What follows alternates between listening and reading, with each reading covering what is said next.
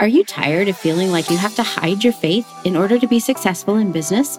Welcome to the Flamingo Advantage podcast, where Christian marketing and client experience coach Katie Hornor leads you to embrace your uniqueness, to see the marketplace as a mission field and your business as an act of worship. Hey, welcome back to another episode today. I'm excited to have you in here talking about freedom. A lot of people talking about freedom right now. It is that time in the summertime, especially in the USA. And today I want to talk to you about how doing business with God can bring you freedom. I'm Katie Hornor, again, your host, and welcoming you in. Would love to have you share this with another Christian in business that you know so we can challenge, encourage, and inspire even more of God's people in the marketplace. Doing business with God, what does that mean? Well, there's a difference in doing business with God versus doing business for God. One of my clients, Kathy Burris, a hope coach, taught me this. And she came to me very explicitly one time and said, You know, there was a difference. I thought I had been doing business for God all of my life. I thought that was good enough. I thought that was what I was supposed to be doing. It wasn't until I came into your world, Katie, that I understood that there's a difference and that I needed to be doing business with God. And so here's what that means. I created a course several years ago called Doing Business with God. And that's not what today's episode is about. You can find the course online if you want it. But today, I want to bring you the principles of that doing business with God and how it gives you freedom in your life and in your business.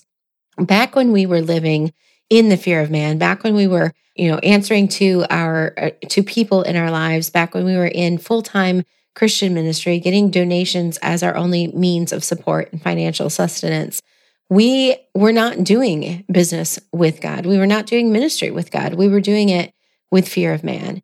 And when we branched out from that, when God essentially took those safety nets away, we started leaning into God, started doing business, started realizing what it meant to do business and ministry with Him rather than just for Him. Because when I'm doing it with Him, Number one, he says he'll never leave me or forsake me. So that means he's here, he's with me all the time, right? The second thing is that he says, faithful is he that called you who also will do it. First Thessalonians 5:24. And so if he's called me to this, it's not about me doing it, it's about him doing it. So I've got to do it with him. I can't do it for him. That's apart from him.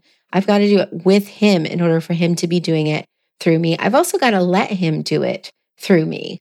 And that's a big thing too. A lot of us are enslaved, if you will, in this idea that I've got to do this when God is saying, I want to do it through you. You've got to let me do it with you, do it through you.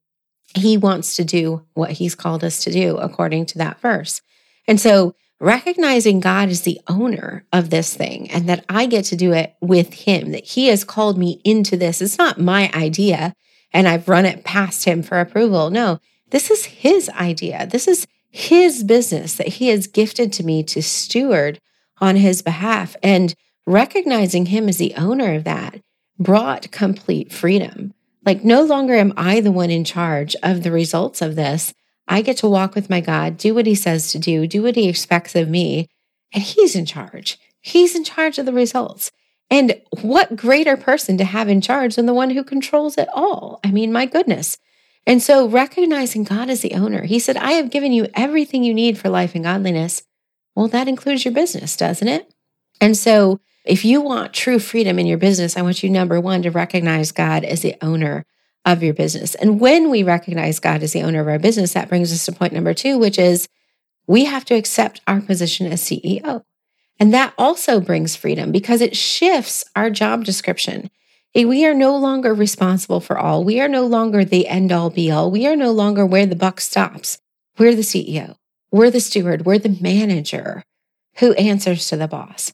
And so, with the job of CEO, stepping into that role and title, stepping into that position brings freedom in that I am no longer bear the weight and responsibility of all of this. That is my God. And number two, it also gives responsibility in a different way because I do answer to him. I don't answer for it all. I'm not the end all be all. Buck doesn't stop with me, but I do answer to the one who is the end all, right? So I'm put in here to do what he wants. I've got to know him to know what he wants. I've got to know him to know what he expects of me. I've got to know him to know how he wants me to manage the resources. I've got to know him to know what he wants me to do with personnel and with time and with activities and with investing resources and financial or otherwise. I've got to be able to talk to him and know what he wants. I have to have that relationship, right? It's also my job to grow this thing. The CEO is put in charge so he can grow it, not just keep it safe and protect it and stagnate it, but to grow the thing, right? And so, as CEO, I've got to embrace that position with all of its responsibilities and its freedoms in knowing that God pays my salary, God calls the shots. I just get to carry this out in the way that He wants it for His purposes. And then that brings us to the final thing, which is point number three of being committed to the growth of the company, being committed to grow. If I am CEO, I've got to be committed to the company, committed to the purposes, committed to the plan, committed to the vision and mission of the company that I represent, committed to growing myself to do a better job at what I have been given to do, and committed to growing the company.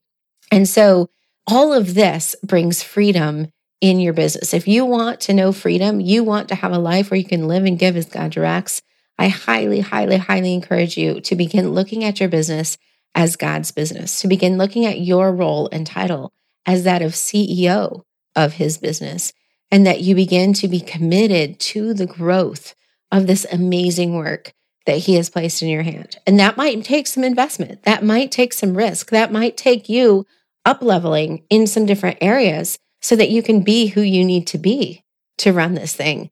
But I guarantee you, your God will be with you every step of the way because faithful is he that called you. He'll also will do it. If you found this encouraging today, let me know. Leave us a comment, write us an email, um, leave a note on our webpage, whatever you can do. Share this with a friend. That really is the best gratitude you could show, would be to share this with somebody else who could use encouragement as well. We want to share Bible based principles for business here. And I hope that's what you found today. What Katie says doesn't matter. What God's word says matters. So go back to scripture and dig into the truths around who your God is and what he wants for you as a steward of what he's put in your hands and what he wants for your business and your purpose in this amazing mission field that is the secular marketplace of today. God bless you. We'll see you in the next episode. If you found this episode helpful, please share it with a friend and consider joining our free listener community at theflamingoadvantage.com. Remember, my friends, your message matters and your voice is needed. Don't be afraid to let your flamingo show.